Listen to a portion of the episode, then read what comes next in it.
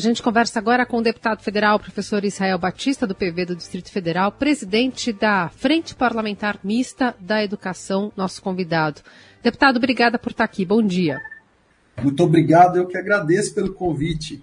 Deputado, o senhor protocolou um requerimento para a criação de uma CPMI, uma comissão parlamentar mista de inquérito, para investigar o suposto gabinete dentro do Ministério da Educação, né? A partir até de uma série de reportagens que o Estadão tem é, trazido nos últimos dias, né, da interferência de pastores para mediação da divisão, né, de valores do FNDE, a partir de contrapartidas que, que vai de dinheiro a, a, a, ouro, né. Queria entender quais crimes o senhor vê, né, para abrir essa CPMI e qual a disposição que o senhor também tem é, recebido no Congresso, né, visto para levar os trabalhos à frente com a coleta de assinaturas. Bem, primeiro, é, nós da bancada da educação no Congresso estamos coletando essas assinaturas para a instalação de uma CPI mista. Eu estou coletando na Câmara, o vice-presidente da, da Frente de Educação está coletando no Senado, o senador Alessandro Vieira, para a gente investigar os responsáveis. A gente precisa garantir né, que, que o dinheiro público não vire barra de ouro no bolso de quem não tem nada a ver com educação, não tem capacidade analítica nem técnica para decidir para onde o recurso vai. E os crimes são vários, tanto que nós não apenas fizemos essa abertura da coleta de, de assinaturas para a CPI, mas também a gente é, buscou agir no, no TCU, no STF, na Procuradoria, tratando sobre a possibilidade de improbidade administrativa, né, crimes de responsabilidade diversos, advocacia administrativa, tráfico de influência. Né? E, então, nós estamos observando aí um, um, um rol de desrespeitos aos princípios da administração pública que nos preocupa bastante. É, essas denúncias elas uh, acabam mostrando a existência de mais um gabinete paralelo no âmbito do governo Bolsonaro. Nós vimos isso no Palácio do Planalto, nós vimos isso no Ministério da Saúde, é, a gente observa isso na comunicação do governo, que tem uma, uma organização paralela para fazer uma comunicação mais agressiva.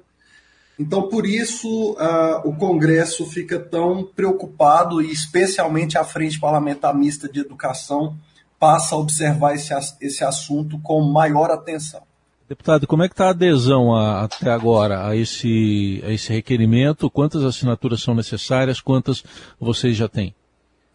Nós passamos a semana passada buscando o apoio dos partidos, pedindo que os partidos de oposição apoiassem formalmente, isso aí já nos traria umas 130 assinaturas, e pedindo aos partidos de centro que pelo menos liberassem as suas bancadas. Nós já conseguimos o apoio do Cidadania para liberação de bancada, é, negociamos o apoio do PSD, conseguimos que o vice-presidente da Câmara, que é do PSD, interferisse por nós. E essa semana, então, nós estamos aguardando, a partir de hoje, as orientações das lideranças para que os deputados comecem a fazer as assinaturas. Mesmo sem as orientações, nós já temos cerca de 70 assinaturas.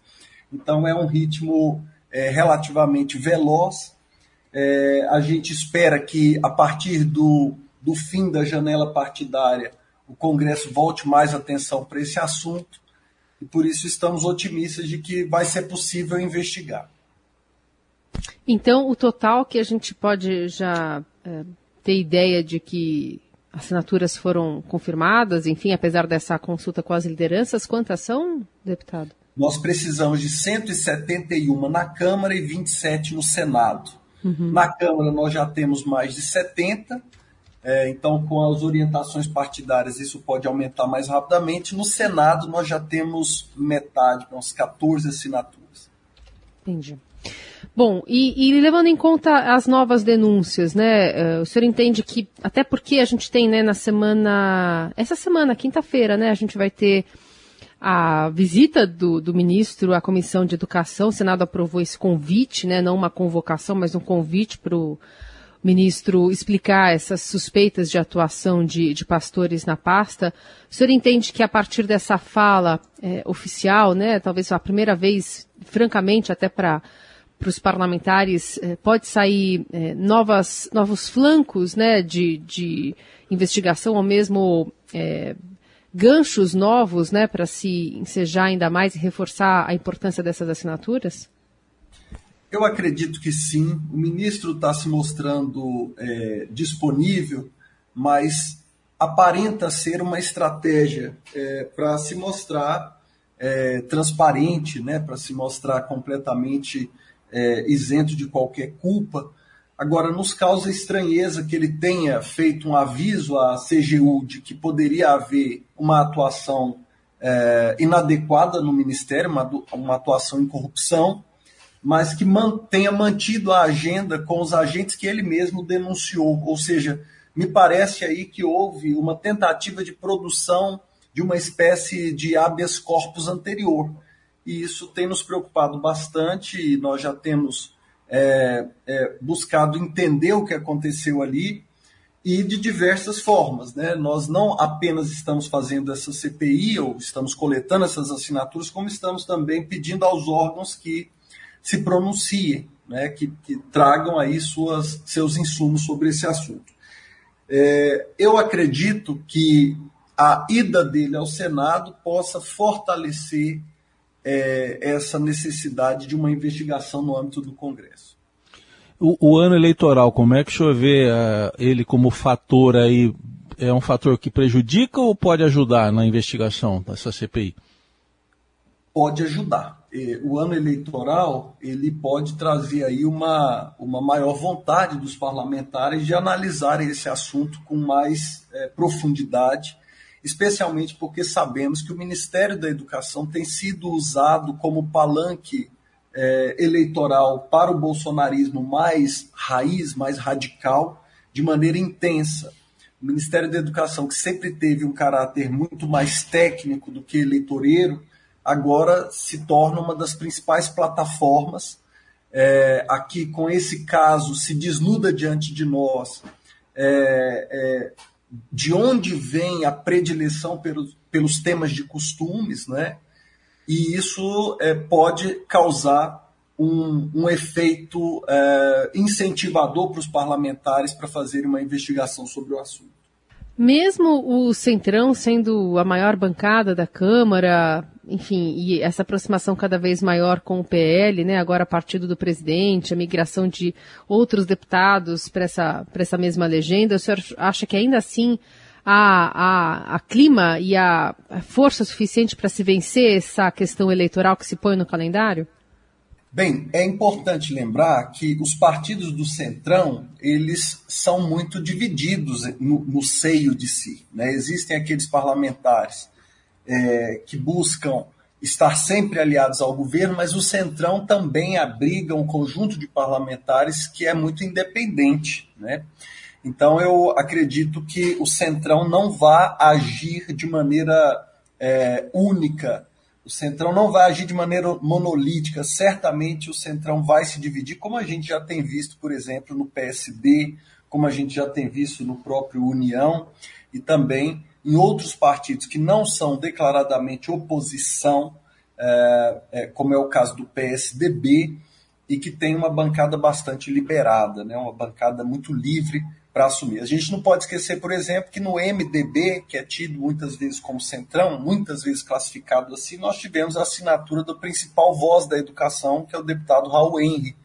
Então, é, tudo pode acontecer e uh, pode ser também que a, a expectativa de uma eleição anime uma CPMI nesse momento. É, a gente vê que o, o que vem aí de informação a respeito da, desses recursos, né, é, negociados, tem muito a ver com o FNDE, né, o Fundo Nacional de Desenvolvimento da Educação, que é fundamental né, para financiar a educação. Como é que o senhor vê esse desvirtuamento? O senhor defende alguma mudança no FNDE? Esse é um desvirtuamento muito grave ao longo do tempo, o FNDE foi sendo aperfeiçoado, mas nós ainda temos alguns programas, especialmente o PAR, que é justamente o programa em questão, que, é, que, que possui uma imensa discricionariedade do gestor para definir para onde vai o recurso. Então, a Frente de Educação propõe mudanças no processo de definição desse programa no FNDE para que ele se torne um programa mais é, bem estruturado, de maneira mais técnica. Então, a Frente de Educação deve apresentar propostas sobre isso já na semana que vem. É, nós entendemos que o ministro tem que esclarecer. É, a gente sabe que há, há, grandes interesses que não querem uma solução definitiva para esse problema, porque é, ali há um espaço de acomodação é, de intenções políticas diversas, né? ali há um espaço de acomodação eleitoral, mas os recursos para a educação não devem servir para isso, ainda mais no ano em que nós temos um recorde de evasão escolar, no ano em que nós temos uma crise de aprendizagem profunda e uma imensa dificuldade para a retomada da normalidade nas escolas brasileiras. Então, a Frente de Educação defende é, uma nova proposta de estruturação desse, desses recursos do PAR e defende que o FNDE tenha uma gestão mais técnica possível. Muito bem. Bom, e se é, para frente, né, se conseguir instalar essa CPMI, é, deputado, é, pensando nos trabalhos é, paralelos com a CPI da Covid, fazendo as contas aqui, seis meses vão dar em outubro, né? Como é que poderia uhum. ser o calendário de funcionamento dessa comissão? Teria que ser um calendário muito rápido, muito veloz, e teríamos que contar com apoio é, de outros órgãos que, que já estão fazendo essa investigação.